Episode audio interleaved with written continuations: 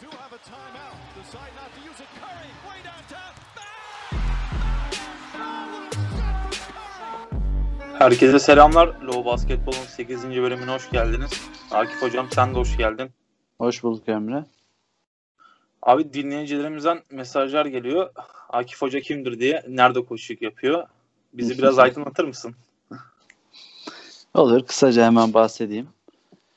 Pendik Belediye Spor Kulübü'nde yaklaşık 7 yıldır altyapı basketbol antrenörlüğü yapıyorum. Ee, Ondan önce kısa bir dönemde Milli Olimpiyat Komitesi'nde e, ücretsiz spor okullarında yardımcı antrenörlük yapmıştım. Hikayem bu kadar. Yani iyi, iyi, iyi basketbolcular, iyi insanlar yetiştirmeye çalışıyoruz diyeyim yani. Yeter. ben koç değilim abi. Ben Derrick Rose ve e, Chicago Bulls'la NBA'yi tanıdım. Organizasyonu tanıdım. İşte üniversite yıllarında Golden State Warriors, Cavs rekabetiyle NBA'ye bağlandım diyebilirim. Hatta e, NBA finaller maçını gece izledikten sonra edebiyat vizesini kaçırdığımı biliyorum. Daha sonra finalden de 85 alamadığım için tabii finallerin %60'ı biliniyor, e, alınıyor. Sen de biliyorsun. Bütte de 85 Evet. alamadım. Okulum uzamıştı. Buradan da Emrah hocama selam olsun. Hiç yardımcı olmadığı için teşekkür ediyorum ona.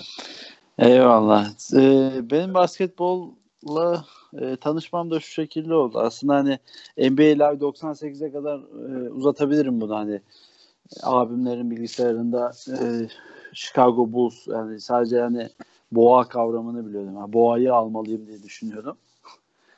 Yani Chicago Bulls'u e, ala ala oradan bir basketbolu bir tanıdım. Ondan sonra tabii e, uzun bir yani 4 4-5 sene herhalde hiç uğraşmamışım ki NBA ile hatırladığım ilk anımda 2002 idi sanırım. Sacramento e, Lakers playoff e, batı finaliydi. Evet. Shaquille O'Neal'ı ilk olarak böyle hatırlıyorum acayip bir şekilde yani böyle bir e, garip bir yaratık gibi gözükmüştü gözüme. Hani onun oynadığı basketbol beni inanılmaz etkilemişti. Çünkü istediği her şeyi yapıyordu adam yani. Ben basketbolu öyle sanıyordum hani. Böyle adamlar var. Veriyorsun topu. Hiç kimse durduramıyor onu. O atıyor bir şekilde. Evet. Ve böyle öyle öyle NBA'ye şey yaptık sardık abi. O gün bugün hala devam. Abi Sacramento finali deyince yani Sacramento final oynamış mıydı ya? Bana çok uzak geliyor o yıllar. Sacramento batı, batı finali. Batı finali. Abi yani ben ben de yani sadece Shaquille O'Neal'ın bö- böyle bir silüetini hatırlıyorum sadece yani böyle bir hani gelip geçiyor yani bir çok gri bir alan benim için. Ama, Rüyalar e, o şekilde-. Evet. o şekilde hatırlıyorum abi. Kanal D yılları Emre'cim. Kanal D'de mi yayınlanıyordu? Tabii ki Kanal D'de yayınlanıyordu. Benim en son hatırladığım NBA Stüdyo. Kaan Kural'ın o gençlik yılları. Eyvallah. Evet, NBA'de bu hafta neler yaşandı? Kısaca özet geçeyim. Andre Drummond Lakers ile kontrat imzaladı ki bu konuyu detaylı konuşacağız zaten. Buyout piyasasından bir diğer isim George Dieng Spurs ile kontrat imzaladı. Yani dışarıdan şut atabilen, hücumda sana alan açan, savunmada da eksi yazmayacak bir oyuncu. Modern basketbolda aradığım pivotlardan. Ki onu biz onu eee Nets veya Celtics için düşünüyorduk ama e, sezon arasında kadrosuna hiç ekleme yapmayan Greg Popovich hocam almış onu da. Saygı duyalım. Yaklaşık bir aydır sakatlığı bulunan Joel Embiid dün gece e, Minnesota maçıyla döndü. Döner dönmez de Cat'ten bir poster yedi. Gerçi maçı kazandılar ama Cat ile aralarındaki rekabeti de herkes biliyordur. Evet. Son olarak NBA'de Mart ayının ödülleri dağıtıldı. Batı'da en iyi oyuncu Nikola Jokic, en iyi koç e, Phoenix Suns'tan Monte Williams oldu. Doğu'da ise en iyi oyuncu James Harden, en iyi koç da Atlanta Hawks'tan Nate McMillan oldu. Evet, uzun süredir beklenen Andre Drummond Lakers ile kontrat imzaladı. Ee, koç şey Cavs'te çok dağınık bir görüntüsü vardı onun da. İstatistikleri çok iyiydi ama hepimizin bildiği gibi e, Drummond, Hasan Whiteside gibi oyuncular istatistiklerini pek de oyuna yansıtamıyorlar. Yani ligin en iyi reboundçularından bu adam. Onda hemfikiriz. E, savunma sevgisi çok iyi değil ama pot altındaki caydırıcılığı da hiç fena değil.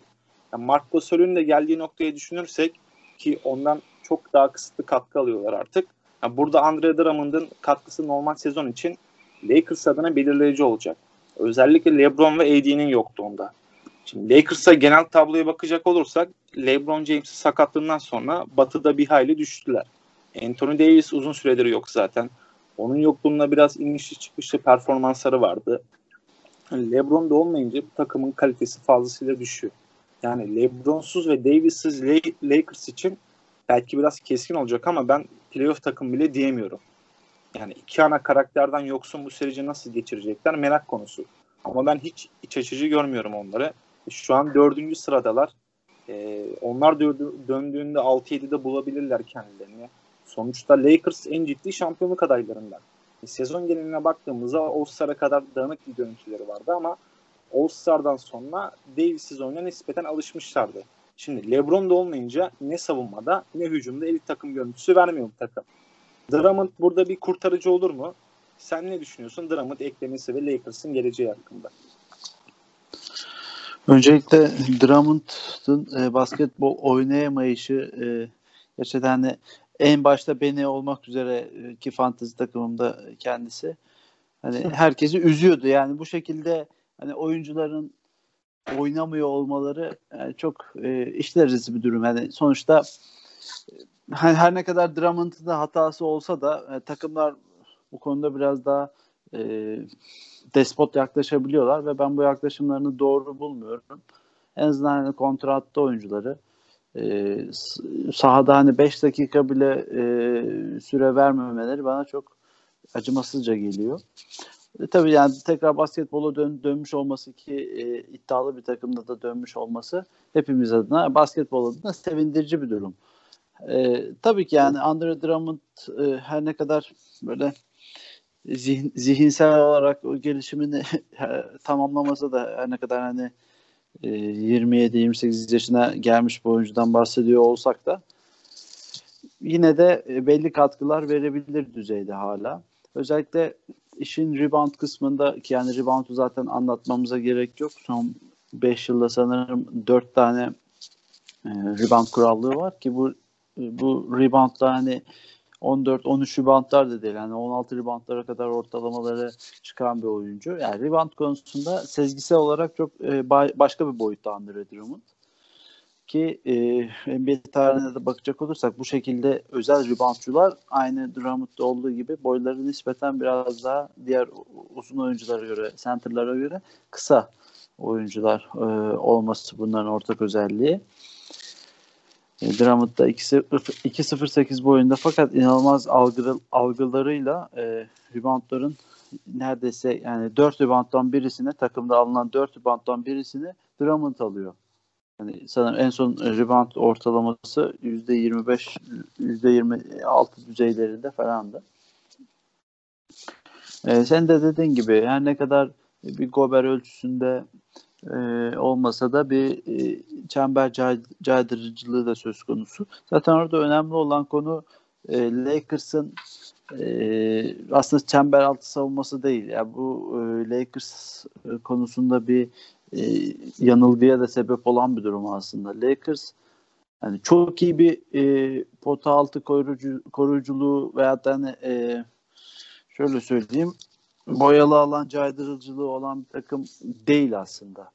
E, tamam e, geçen seneki istatistiklerine bakıldığında hani e, boyalı alandan sayı yeme istatistiğinde dördüncü sırada dördüncü sırada gözüküyorlar. Fakat e, orada asıl önemli olan Anthony Davis'in orada switch yapabilme ve kısaların karşısında kalabilme, perimetreyi savunabilme özelliği. Asıl Anthony Davis'in fark yarattığı alan savunmada çember altında çember altında iyi savunuyor. Fakat perimetreyi savunması bence orada değerli olan. E, hal böyle olduğunda e, aslında bir miktar daha e, savunmayı tabii ki arttıran bir hamle oldu bu. Andre Drummond hamlesi iki uzun oynadıklarında ve e, alan savunması da e, den, deneyebilir e, Koç Vogel. İki uzun oynadıklarında bu sefer e, çok daha rahat switch edebilecek ilk dört pozisyonu Lakers. Hani LeBron, Anthony Davis ki o inanılmaz bir beş olur yani. Hani LeBron, Anthony Davis, Andre Drummond gerçek Kesinlikle. manada gerçek manada hani çemberi göstermeyebilirler takımlara.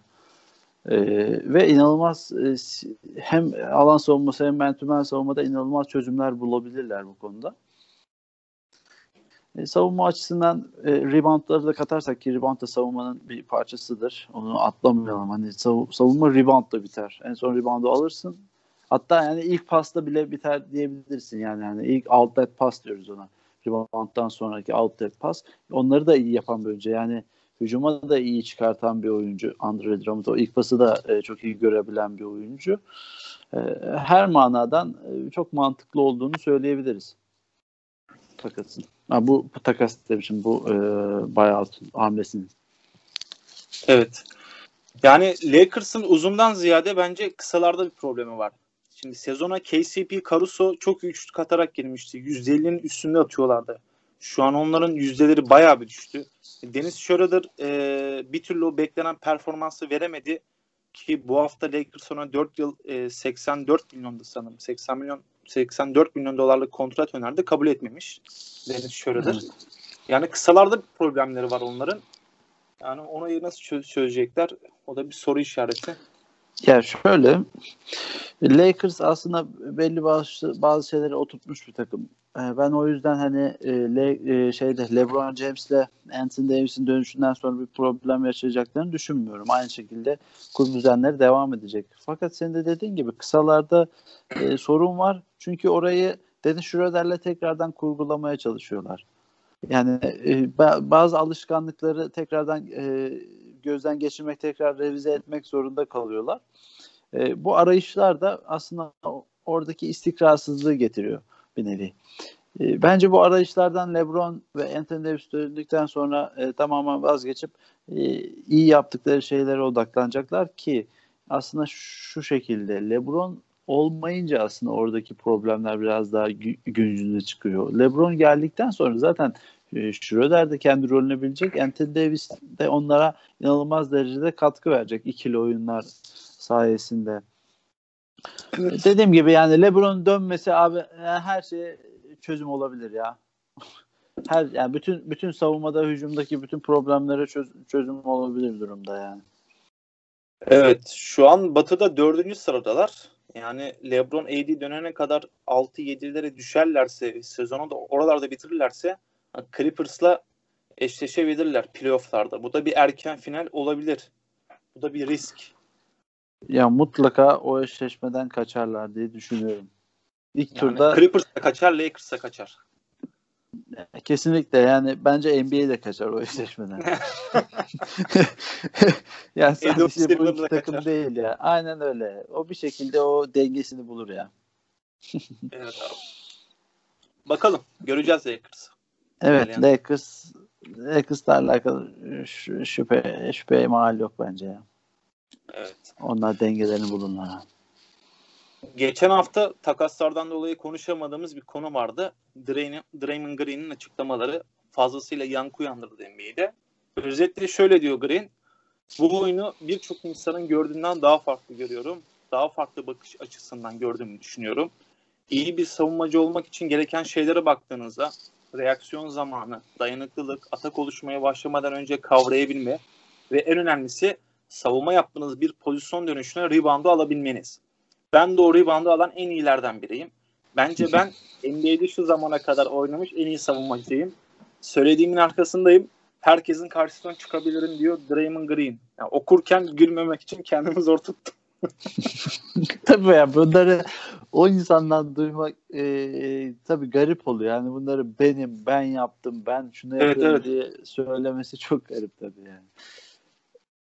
Yani evet. Draymond Green kötü bir savunmacı değil. Hani yanlış bir algı olmasın burada. İyi bir savunmacı. Ama evet. yani benim kafamdaki savunmada caydırıcılığının yani caydırıcılığın sezgilerden çok daha ön plana çıktı. Şimdi Green savunmada blok vurabilir.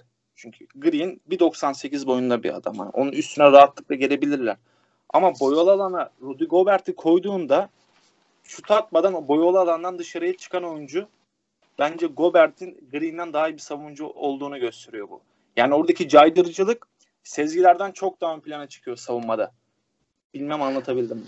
Ya kesinlikle. Burada şey deseydi kimse itiraz etmezdi. Ben savunma algısı olarak NBA tarihinin evet. bir numarasıyım. Yani savunma e, savunmayı hani böyle açıklarını kapatma olsun. Özellikle rotasyonlar e, rotasyon bilinci olsun. Abi bu konuda gerçekten çok elit seviyede. Evet. Bence hani belki de NBA tarihinde ilk 3 sıraya bile ben koyabilirim. Yani yardım savunmasını o kadar önce sezip o kadar doğru yerde yardım getiriyor ki ya diyorsun ki bu adam sanki bu anı daha önce yaşamış hani daha önce bu maçı baba oynamış tamam mı? Aynı yerden sayı yemişler.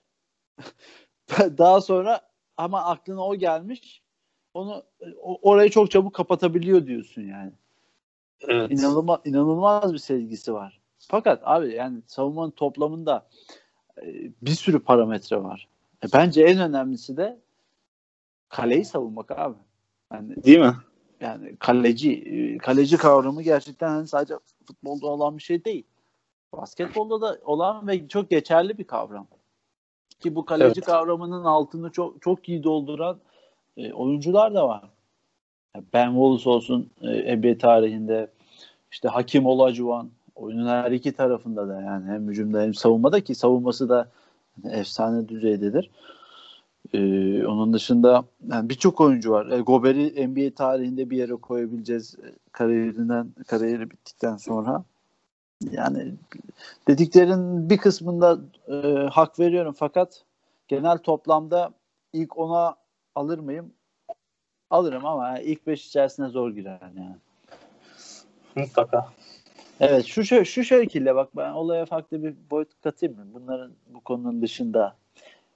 Draymond Green'in NBA tarihinde en iyi olduğu bir alan var biliyor musun? Bence. Benim gözlemim. Bu çoğu insanın da gözünden kaçan bir detay. Ne sence abi? Düşünüyorum muzur, şu an. Aklına muzur bir şey getirme ama. oyun oyun yani teknik temel teknikleriyle alakalı bir şey. Abi yani hiç, aklına hiç... muzur bir şey getirme dedin direkt orada şey geldi aklıma. Psikolojik olarak rakibin aklına girme de. evet hani o, ya, o, o kısımlarda da e, çok iyidir fakat abi e, fazla uzatmadan şöyle yap, şey yapayım söyleyeyim. Abi pas fundamental açısından bak bir pasın hmm. veriliş şekli, o o e, o e, kol açıları, o pası verdikten sonra kolu uzatma parmaklarını gösterme ve topun mermi, mermi gibi e, takım arkadaşına gitmesi açısından bence tarihte bir numara diyebilirim abi. Gerçekten hmm. bak o gözle o insan o gözle izlediğinde e, bunun farkına varabiliyor. Çünkü Stephen Curry, Clay Thompson gibi oyuncular inanılmaz e, savunma e, konsantrasyonları altında oynuyorlar. Yani bir milisaniyenin bile çok e, değerli olduğu e, evet evet kesinlikle anlar oluyor. Ve Draymond Green burada her seferinde bak her seferinde en doğru pası en doğru şiddette en doğru teknikte verebiliyor bu adam. Bak çok ist- asist istatistiklerinden bahsetmiyorum. Asist istatistiği yani e, çok daha iyi oyuncular var. Ama abi o pasın veriliş şekli beni her seferinde yani hayran bıraktırıyor abi. Ya inanılmaz bir sertlikte, inanılmaz doğrulukta gidiyor pas. Ee, onu da dinleyenlere ve e, sana onu tavsiye ederim. Mutlaka o gözle de bak yani. Abi çok önemli bir yere değindin. Yani Curry, Clay Thompson evet tarihin en iyi şutörlerinden biri bu iki adam. Evet. Ama senin de dediğin gibi o pasın o saliselik e, farkıyla mesela bir salise geç verse Clay Thompson orada el üstünden şut atmak zorunda kalacak. Misal veriyorum. Bu çok önemli bir detay. Draymond Green'in orada verdiği pasın e, zamanlaması şekli çok güzel bir noktaya değindin. Evet. Bence tarihte bir numara abi. Haftanın performanslarına geçelim. Doğu'da Russell Westbrook'u seçtik. NBA tarihinde bir ilki imza attı Russell Westbrook. Hafta başında Indiana Pacers maçında 35 sayı, 14 rebound ve 21 asist ile oynarken NBA'de bu istatistikleri yakalayan ilk oyuncu oldu. Hocam bir Houston'lu olarak pişman mısın John Wall Westbrook takasına? Houston'ın son iki senede yaptığı her şeyden e, pişman ve hiç, hiçbir şekilde onaylamıyorum abi. Her şeyde abi, bak bütün bir bütün şey soracağım. Harden'ı verdiniz ne aldınız? Şu an Harden karşılığında kimle oynuyorsunuz ya? Çok saçma. Ya bilmiyorum abi yani Victor Oladipo falan da gitti. İşte diyecek bir şey yok. Yani Caris LeVert'ü almaktansa Değil mi yani Victor Oladipo'ya Değil mi? Oladipo'ya gitmek... yöneldin abi saçmalık bu ya. Elimizde ne kaldı abi? yani diyecek bir şey. Yani Kelly Olynyk işte ondan Abi sonra Pelicans'a bakıyorum. Net, Nets'ten Heh, buyur abi. Pelicans'a bakıyorum. Anthony Davis'i verdiler. Eyvallah. Abi Brandon Ingram'ı aldılar. Lonzo Ball'u aldılar. Bunların hepsi ilk 5 başlayabilecek oyuncular. Brandon Ingram e, keza yüksek potansiyele sahip bir oyuncu. Ama Houston böyle bir oyuncu almadı abi. Karis Levert'i niye verdiler bunlar? Ben orayı çözemedim Indiana Pacers'a. Diyecek bir şey yok. yani Abi- gerçekten bir bak hani hakikaten böyle- böyle bir program yapalım. Ee, ben de böyle hani kılıçlarımı bileyim geleyim abi buraya. Evet. Bir konuşalım abi yani. Yani Olur. bakıyorum şu an kadroda hakikaten yani bir tek Kelly var abi şu an elimizde. Değil mi? Ve hani draft hakları falan var yani o, o tabii o olayın farklı bir tarafı. O draftlarda tabii ki her zaman böyle hani sürpriz yumurtadan yarış arabası çıkmayacak. E, Kesinlikle. Bakalım göreceğiz ama. Neyse Batı'ya geçelim. Batı'da haftanın oyuncusu Zion Williams'ı seçtik. Son 3 maçta Zion 35 sayı, 7.6 rebound, 4.6 asist ortalamalarıyla oynuyor. Ve bunun yanında 1 Şubat'tan bu yana %50'nin üstünde sağ içi isabetiyle oynuyor.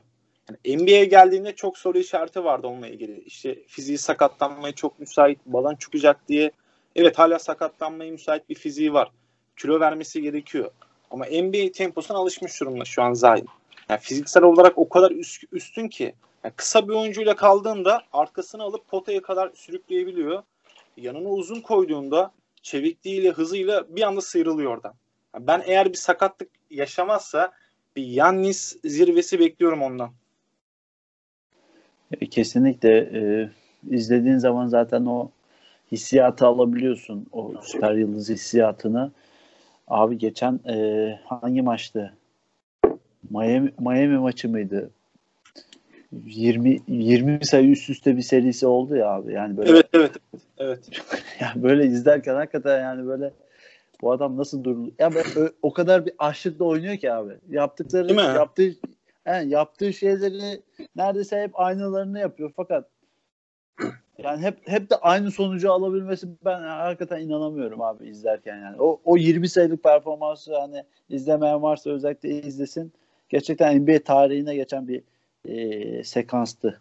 20 sayı üst üste ve hep aynı açlıkla, hep aynı saldırganlıkla belki de yani son yıllarda izlediğimiz en e, ilgi, ilgi çekici olaylardan birisiydi abi Zayn. Zayn'ı, Zayn'ın gelişimini izlemek çok keyifli ya. Gerçekten Kesinlikle. bak. Bak mesela e, kim diyeyim örnek kim vereyim? Trae Young diyeyim tamam mı? Young veyahut da işte Luka Doncic. Ya bunların böyle bir hani e, çocuklukları var ya çocuk yani çocukluğun getirmiş olduğu bir özgüven bir yani içi boş bir şey var ya böyle Evet. e, bıçkınlık sürekli her hakeme itiraz etme veyahut da hani Evet, e, evet. attıkları sayılardan sonra göğüslerini yumruklamalar falan. Abi Zayn'da hiç onu görmüyorsun. Ya belki de hani benim koç olmamdan kaynaklı. Hani e, daha böyle e, olaylara realist bakmam, daha düz bakmamdan kaynaklı olabilir. Belki benim geri kafalığımdan da olabilir ama ben o tarz oyuncuları o, o tarz oyuncuları daha çok beğeniyorum abi. Yani mütevazi yaptığı işten sonra işte direkt yani savunmasına dönüp işini yapmaya devam eden oyuncular. Zayn da gerçekten e, çok güzel bir tarih yazıyor abi kendine. İnşallah sakatlıksız bir, pro- bir problem yaşamadan kariyerini devam ettirir. Abi çok önemli bir de- no- noktaya değindin yine. Yani işini yapıyor ve geri dönüyor savunmaya. Kesinlikle. Yani şimdi Pelicans'ta da ona uygun bir yapı yok aslında baktığımızda. Şimdi Steven Adams'la pota altında ne kadar uyumlu oluyorlar. Yani Adams bir kere alan açamıyor. Şutu yok. Yani de oraya mesela George Dieng Spurs'a gitti. George Dieng Pelicans olsa Zion için daha iyi bir yapı olur. Artı Brandon Ingram e, çok top öldürüyor. Yani gelecek senelerde ben Pelicans'ın yapıyı bozacağını düşünüyorum Zion için. Evet Zayn'ın bıçkın olması gereken e, zamanlar gelebilir ilerleyen dönemde. Yani bir şeyler istemek açısından yani takımdan artık bir şeyler yapın e, demesi açısından o zamanlar e, belki belki sene belki önümüzdeki sene gelmiş olabilir abi. Çünkü sen de dediğin gibi yani Brandon Ingram'la her ne kadar çok iyi anlaşsalar da işte insani olarak yani iletişim olarak çok iyi anlaşsalar da, yani, e, basketbol olarak çok veya birbirlerinin üstüne basan oyuncular. Evet. E, dediğim gibi yani bir uzun takviyesi veyahut da e, bir oyun kurucu takviyesiyle bu takım çok iyi yerlere gelebilir. Evet son bir ekleme yapayım abi. Biraz uzattık Zion bölümünü ama e, Zion NBA'de ilk çıktığı maçta 4'te 4 üçlük atmıştı. Şu an şut denemiyor fazla dışarıdan. Evet. Ben Simmons'la oturup kalktılar mı artık bilmiyorum ama. E, baktık ya ben hani her iç, her içeri girdiğimde e, şey yapıyorum NBA'de hani e, hiç dışarıdan hani şut atmama gerek yok. Her içeri girdiğimde kimse beni durduramıyor. Kimse benim karşıma kalamıyor. Ki gerçekten O- hani Shaquille O'Neal etkisi yaratıyor. Yani bunu Kesinlikle. bunu bunu 2-0-1 boyla yapabilmesi inanılmaz bir şey. 2-0-1 değil mi? Yanlış hatırlamıyorum. Zion Abi-. 1.98 diye hatırlıyorum ben de ama hemen bakıyorum. Ben de baktım 2-0-1'miş. 2-0 verimi. Evet yani bu, bunu bir boyla yapması inanılmaz gerçekten yani. Evet. Soru cevap bölümüne geçelim. Hadi Ee, bakalım geçelim. Formatlarımızdan. Bugün de ben sana Başlıyorum. yapacağım bunu. Hazır mısın? Bugün ben sana yapacağım bunu bak. Tamam. Çok olur. zorlanıyorum. Sana söyleyeyim yani. Hadi. Abi %50 şansım var ya. Hadi bakalım. Şampiyonlar Ligi finali mi NBA finalleri 7. maç? mı? NBA finalleri yenici maç. Haydi. Burada kavga çıkar. Abi şimdi Liverpool City maçı. Orada Muhammed Salah, Kevin De Bruyne'ler varken ben ne Bak. yapardım biliyor musun abi burada? Televizyondan Şampiyonlar Ligi maçını açardım. Sesli bir şekilde. Telefondan da NBA finalleri 7. maçını açardım. Baktım Hmm. böyle NBA finalleri böyle rekabet içinde gidiyor. Böyle sayılar birbirine yakın. Hemen tabii sesini açardım. Dönerdim. Bak şöyle bana deseler ki önümüzdeki 3 sene boyunca NBA finalleri 7. maça gidecek. Tamam hani Şampiyonlar Ligi finalini izlerim. Ama abi çok ender bir şey anlatabiliyor muyum NBA finallerinin 7. maça gitmesi. Oo, kesinlikle. Ve ve oradaki oradaki o basketboldaki o kötülük tamam mı? Basketbolun o kötü olması, o böyle takımların böyle birbirlerine karşı böyle bir e, diş göstermek istememeleri, hani çekinmeleri falan, oradaki savunmadaki o detaylar falan ve sonunda hani ve, ve bütün 7. maçlara bak hep böyledir abi tamam mı? Hmm. Ve sonunda artık birinin hani bütün bu şeyleri kırıp e, ortada hani masayı dağıtması diyeyim yani zamanda Ron Artest'in yaptığı veyahut da işte yani, e, Kyrie Irving'in yaptığı masayı dağıtıp tamam arkadaşlar de gidebilirsiniz evinize demesi benim öyle çok e, hoşuma giden detaylardan. Yoksa yani Şampiyonlar Ligi'nde tabii ki yani tercih eden insanlar olacaktır. Evet. Devam edelim. Maçın bitimine 14 saniye var. Hücum sırası senin takımında ve top senin ellerinde. İki sayı geridesin. Kahraman olmak için üçlüye mi gidersin yoksa içeriye girip maçı uzatmaya götürsem de yeter mi dersin? 10 saniyenin altında üçlüye giderim. 10 saniyenin üstünde ikiliye giderim abi. Eyvallah. Bu bir şeydir yani. Bu bir e, benim için zaten bir olan var olan bir şeydir. Prensibimdir. Öyle mi? Aynen öyle. Yani 10 saniyede demeyeyim de hani 8 saniye 7 saniye falan da olur. Çünkü orada ikilik e, bulamayabilirsin ama 14 saniyede birkaç varyasyonla çok rahat çok rahat hatta yani ikilik bulabilirsin. Daha sonra foul yapıp e, tekrardan öne geçme şansın da olabilir yani. Fauller neticesinde. Tabi burada hani e, şeyler de var. E, molalar da işin içine giriyor. Çok detaylı bir konu yani. Evet. Devam edelim. Sana zorlanacağım bir soru soracağım şimdi. Hadi bakalım. Euroleague için şampiyonluk takımı kur deseler. Veseli'nin etrafına mı kurarsın bu takımı? Shane Larkin'in etrafına mı? Gerçekten çok e, uzman olduğum bir alan. Yürelik. Abi cevap belli. Lütfen. Abi sen ben, ben sana sorayım abi bunu o zaman ya. Abi kesinlikle Ben- Veseli. Mesela. Shane Larkin'de bir Kyrie Irving havası var. Bir ay Hmm. sonra bir anda gider. Bir hafta gelmez. Ama Veseli'nin etrafına doğru parçalar yerleştirildiğinde net şampiyonluğa oynayan bir takım kurarsın. Ki bu sezon zaten MVP seviyesinde oynuyor Yan Veseli. Sana sana güveniyorum bu konuda. Bir yorum yapmıyorum. Eyvallah. Evet. Ben Simmons mı daha iyi şutör? Andre Robertson mı? Oklahoma City'den tanıdığımız Andre Robertson. Abi Andre Robertson daha çok şut atıyor ama sanırım Ben Simmons daha iyi şutör ya. Yani bunu böyle bize göstermiyor ya. Bunu bize bahşetmiyor Göstermiyor. arkadaş. Evet. Yani, Son soruma geçiyorum. Greg Popovich mi? Phil Jackson mı? Uuu zormuş. Çalışıyoruz efendim. Abi ya. Gerçekten zormuş ama yani. Evet. Bak. Bak şöyle söyleyeyim sana. Yok abi ya dur. bir şey söyleyemiyorum. Abi Phil Jackson ya. Maalesef Phil Jackson. Abi ben de Greg Popovich'e çok büyük saygı duyuyorum ama ben Spurs'ı izlemekten nefret ediyorum. Bak, çok büyük saygı duyuyorum ama Hmm. abi sarmıyor bana Spurs. Bir Chicago'lu olarak da Phil Jackson diyorum ben burada. Eyvallah ama tabii 2014'teki o 2013-2014 yıllarındaki o kurduğu takımı da unutmamak lazım. O zaman Orada- ben ya ya şöyle Phil Jackson şey Greg Popovich 1999'da ilk şampiyonluğunu e, yaşadı Spurs'te ve hani Evet. abi 3 farklı decade'de şampiyon oldu ama. Şey ta, tabii tabii 3 farklı decade yani 90'larda 2000'lerde 2000'lerde 2010'larda şampiyon oldu ve bu ve bu takımların hepsi de birbirinden çok farklı takımlardı. Çok Bu üç farklı da tempolarda Tim Duncan var mıydı? 99'da Tim Duncan var mıydı? hepsinde vardı. Hepsinde Ha. vardı. Evet sorularımız bu kadardı. Ee, son konumuza geçeceğiz. Fenerbahçe Beko. Sezon başında Evet. bildiğiniz gibi e, Mikrofonu kapatayım ben. Dinle. evet dinliyorum abi. Şimdi sezon başında bildiğimiz gibi Koç Obradoviç'ten sonra bir yapılanmaya gitti Fenerbahçe Beko. Yani hiç Euroleague tecrübesi olmayan Igor Kokoşkov getirildi takımın başına. Bunun yanında takımın ana iskelet oyuncuları gönderilerek bütçede bir kısıtlamaya gidildi sezon üzerinde. Yani sezona playoff yaparsak başarıdır kafasıyla çıktı Fenerbahçe Beko. Nispeten ilk yarı berbat bir dönem geçirdi.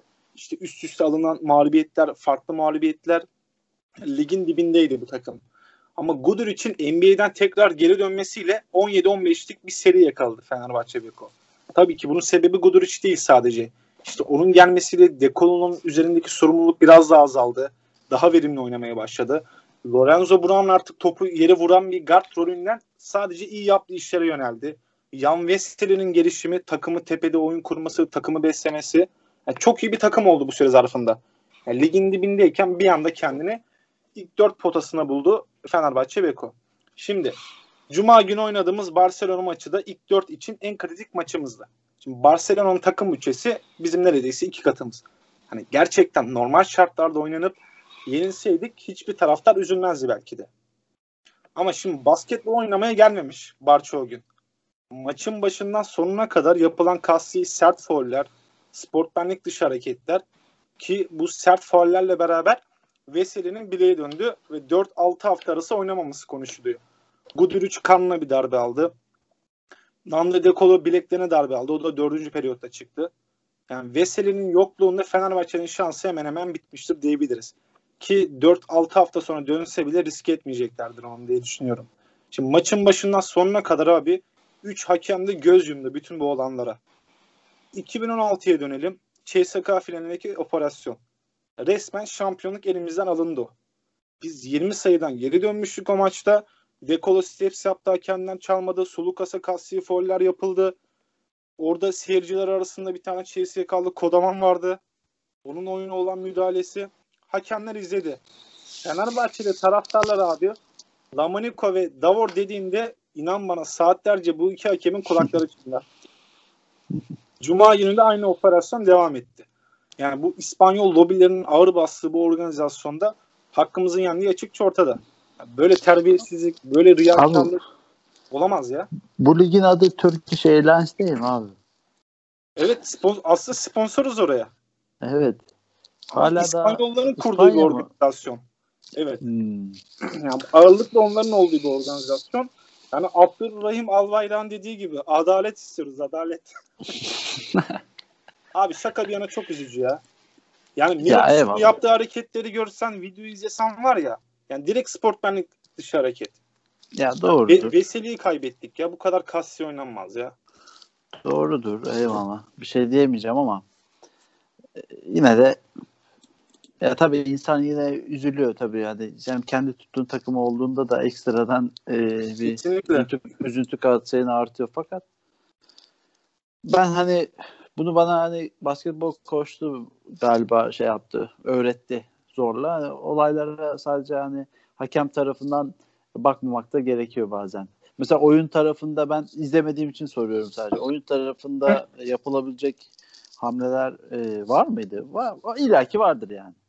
İlla ki vardı abi. Veseli çıktığında Ama- 13 sayılık, 13 sayılık bir e, o 13 sıfırlık bir seri yakaladı Barça.